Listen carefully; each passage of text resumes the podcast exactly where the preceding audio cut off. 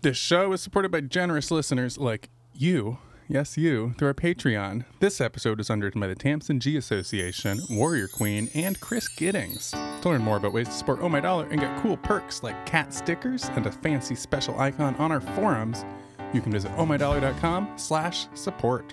Welcome to Oh My Dollar, a personal finance show with a dash of glitter. Dealing with money can be scary and stressful. Here, we give practical, friendly advice about money that helps you tackle the financial overwhelm. I'm your host, Lillian Karabaic. I'm your other host, Will. So, the other day, I was teaching a workshop on personal finance, and one of the students came up to me afterwards and said, like, how do I get my partner to stop spending all of the money? and this is one of those things that I think uh, comes up really often when you first start talking about like getting your money together. This student in particular was like, I've been behind on rent and bills for a couple months, but I just got a job and I'm like catching up. But one of the big problems that I have is just that my partner is like always wants to go out to the bar and mm-hmm. always wants to spend money eating out and doesn't really like understand that that can't be the thing I do right now. Um, and it's such a slippery slope when your romantic partner is not really on board with the getting money together side of things when you are like motivated and fired up to start getting things together. And that could be like early in the stages where you're just starting budgeting, but it can also be like later on when it turns out like, you know, you want to do a renovation on your house and one person's on board and the other's not. Mm-hmm. Like so many conversations that we have with our significant others are kind of conversations about money, which of course, as we know on the show, are always really just a conversation about values. yeah. And like obviously the best case scenario is that your partner wants to get a handle on your money just the same as you. Yeah, best case scenario, you both want to do it and you can work on that together. Right. Um, but that doesn't mean that there isn't still like going to be conflict and conversations. But let's say like one of you is really excited about it and you're trying to like start budgeting together, blah, blah, blah, but the other is just totally not into it. If your partner is like resistant to making a change, my biggest advice and advice that I've seen a lot of other people that have kind of like brought their partner around is the lead by example, which is just leave them out of like starting budgeting and doing the saving and just lead by example. Like, remember that they're dealing with money scripts and like mm-hmm. internal feelings about money, just like you are. And they'll see you succeeding at these things and want to be like that. Right. And yeah. so, like, you can work on yourself, right? It's, it's the like, it's the airplane thing. Put your mask on yourself before, before your partner. uh, and, and I, I think it's really helpful because I think even at the, even if you're like, your finances aren't commingled with your partner. Obviously, this is a little easier if you're not, but like right, if you live if you. you live with them and you're mostly separate, like it it helps for you because they're like, "Oh, they'll start to see you like get control of this and be like, "Oh, I especially if they're like a complete disaster with money, which I know quite a few people like that. They'll be like, "Oh, I want that. I want that feeling of peace with my money and start to see it." Um, and just like seeing kind of the way that you're handling it, like, oh, they're sitting down to budget every Sunday night, or oh, like I actually see them like entering transactions or making the decision to close their tab at the bar when they uh, like have hit their limit. You know, those those kind of things can just start to to make a difference. And there's a lot of things that usually are within your control unless you are like always 100% of the time with your partner. So, like, do you bring lunch to work? That's probably something within mm-hmm. your control. It's something that you can choose to do yourself. Right. And would be like less pressured by, by, by their inclusion right. to do differently. So, and, and then like the automatic savings is one of those things that I think is um, really powerful, especially if you're like starting to get that ahead. And, you know, that's the thing that you're in control of. You can, you can start amping up that savings um, and paying yourself first without them. Uh, so one of the things that like I like to think about is figuring out ways that you can involve them that don't make them feel like they're restricted. So uh, hopefully, if you are in a relationship with them, you can kind of see what's going on. Maybe they shut down when you talk about money at all because they just like don't want to deal with it. Um, or maybe they feel like they're not good at money. So if they say like, "Oh, the finances are your thing, do whatever you want." uh, I recommend just asking them to show up to a budget check in. And then once you get there, ask them about things that are not to do with numbers. So if they feel like finances are hmm. not their thing, have the conversations about money that are about goals and dreams and not about numbers, and then just shut up and listen while they answer. Oh, I like that because that kind of makes it less budgeting as an abstract concept and more, more, Yeah. more bring it back to what, how, how money powers your life. and and probably like you have some shared goals with this person like they could be really big financial goals like you want to buy a house um, they could be like wanting to fund school like private school for your kids or like taking off to travel the world but it could also to just be something really simple which is like i want to stop being incredibly stressed out at the end of every month because we're out of money until the next payday right like it could be what which is like both simple and the most important right so uh having a conversation about like what would it look like oh what would what would it look like if at the end of each month we were able to go out for a nice meal because we've saved enough money to do that? What would it look like if, you know, we weren't in the situation where we had to finance every time we needed a car repair? Um, and kind of focus on like that. And ideally, focus on like the positive goals and dreams if they really have a lot of trouble trouble with this so like oh three years from now what do we want to be able to do well i'd love to be able to quit my job and spend six months you know On a cruise ship. on a cruise ship I don't know. i like how that's your example it's always it always comes down to boats yeah, with you Yeah. I was going to say a cargo cruise, which I think is way more interesting. which is that's a will yeah, that's a We've- will goal I've probably talked. you can you can see that It's in come past up episodes. before. yeah. Uh, so, like, obviously, I feel like that's like an easy way to ease into it. If you're in the situation where your partner is, you have some shared finances, or there's just a lot of pressure and they're overspending and completely blowing your budget, um, it's really helpful to remind them of shared goals. So, having that conversation about like what the shared goals are. Okay, well, we really want to have a down payment in two years on a house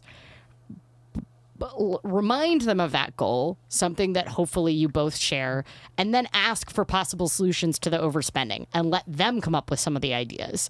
So, like, okay, we agree that this is our goal, but we keep going $100 a month over in the budget category, and that means that we're going to be, you know, another year out in how much we have saved for a house. Right. So maybe go through the implication. Yeah, the- like actually figuring out what it is, and have them come up with some suggestions. So I'll give you some suggestions, but I like it. I like to like give them ideas because then they feel invested in it. So an idea would be a cash only budget for fun money, giving you a call before they buy something if they have like impulse control problems. Like, hey, maybe text me before you go drop $150 Yeah, at the bookstore. Cirque du Soleil tickets. Or, Yeah, exactly. um, implementing waiting periods. We've talked before on that. But just remember not to lead with shame or judgment because if they're if they don't feel great about like overspending, then leading with the you're overspending and you're interfering with our budget and like you should be ashamed of yourself, like that's not going to work. um, nor is really guilt or uh, like guilt, like a little bit of guilt can be helpful for some people. Some people respond to that, but I think it's more helpful to think about like the fun things. A little bit of guilt might help, but you hopefully know your significant other well enough to know if a little bit of guilt is helpful. Um, I'm one of those people that responds pretty well to like feeling like I might disappoint someone else. And so a little bit of that is good, but it never, ever helps if someone shames me for it, right? yeah. Or, One focusing on the positive aspects of, of budgeting and like you were saying earlier. Yeah. Um, and then this is kind of related to the next one. Like, if you start getting your money together and you've got some shared finances and they start to feel like they're losing control or like, you know, oh, I don't want to be boxed in by by having a budget. Like, obviously, one, you figured out that they feel really restricted by the budget, which gives you good information because you can like look at other ways to do that. Um, but I think that there is a really good category in this cla case, which is the no judgment fun money category. And this is each of you getting a budget category that you can use in any way you like with no comments from the other one. Um, this even works even better if it's in cash because Yeah, essentially No you one's even seeing the yeah, account, yeah. you just like take the money out in cash. Uh, this is one of those categories where if your budget is really tight, it can be really helpful to um, lead by example in this category. So if you've got a no judgment fun money category, but you're like, oh, we're not going to save any money if we both have this category, we'll save your fun money category, right? This is one of Oh, those yeah, things where you can true. do some lead by example. I'm not necessarily do whatever with it. Yeah. yeah, you can do whatever. And this is one of those things where you really want to give them some area where they feel like they're still executing control. Because often I've noticed that the same people that don't want to do the budget because they feel like they're losing control are the same ones that say, it's the finances, you worry about it, not me. Like they, you know, we're complex emotional creatures, right? So we're like simultaneously, I don't want to worry about it, but also I don't want to lose control. So uh, finding a way where they can feel a little bit invested and like they have a little bit of control without necessarily getting mired down in the details can be really helpful. So what about those partners that are like not your current romantic partner or uh, or uh, ever have been, but you still have some expenses that you share. So like people you cohabitate with Mm-hmm. or someone you co-parent with but don't live with anymore. You're still gonna have to talk about money at some point, right? Like we're you have to have a Right. conversation about money. shared finances. That Yeah, right. So there, you know, on the kind of lower end, there's you might share housing and not bank accounts, but you maybe share grocery, some grocery expenses for like bulk oils or something like that, or your internet bill. In this case, worry about the things that you do share and only talk about those categories. So, you know, talk about your internet speeds and whether or not you're going to go to the farther away grocery store that has the cheaper oil. Don't talk to them about their student loans, right? So, like, focus on the things you share Right. Well, yeah, the things that impact you, maybe. that impact you. And uh, I think it's really important that, like, if you're in a situation where you have very different finances than the person that you're living with, uh, to just focus on the things that you do share, because I think often I see a lot of resentment build if, like, one roommate makes more money than the other. I've also seen situations where one roommate doesn't make more money than the other but has their finances together and the other person is kind of in a disaster space and that's where I think the leading by example can be really helpful because you're like, "Oh, I actually don't make that much money, but I, you know, have a plan for it and I'm not always constantly stressed out about it." And uh, that's the leading by example but not judging and not shaming. So if you co-parent with someone you don't live with, uh, but you know you still have uh, some sort of relationship with where you're going to need to talk about schooling or childcare, I think it's very helpful to ground that conversation in values. So talk about the kind of schooling or childcare you both want for your kids, but leave judgments out of any other budget category. So don't freak out when you see that they spent a bunch of money on cigarettes or you know really nice oil paintings or Comic whatever their books. vices, comic books last weekend. Just come back to the things that you share in your finances together. So, okay, I really want to make sure we can pay the school fees on time this year. I really want to make sure we can pay for school lunches. Or it would be nice to be able to afford camp. That's 12 months out. How are we going to split that? How are we going to do that? And leave judgments out of the other budget categories. I know that's easier said than done, mm-hmm. but you know, that's one of the But we goals said it. right? Do you have any do you have any strategies you use with roommates, Will? I I mean I like what you were saying about leading by example. I feel like that can be frustrating when you're kind of trying to drop hints about other ways people could do things, but not necessarily The wanting classic to. passive aggressive roommate. yeah, well, uh, not, not not not even. I guess I have friends who do have frustrating spending habits, and I try to be transparent about what I do differently without casting aspersions. Um, I don't know. I, mean, as far as roommates go, I don't really care as long as you're paying rent and bills. Right. The I think the um, thing that I have found interesting is that you know I feel like a lot of my like anarcho punk roommates would be kind of like annoyed that I seemed to like have it financially together or like you know would try to like oh you should come out to the bar. And I'd be like eh it's you know it's not really in the budget this month blah blah blah blah blah.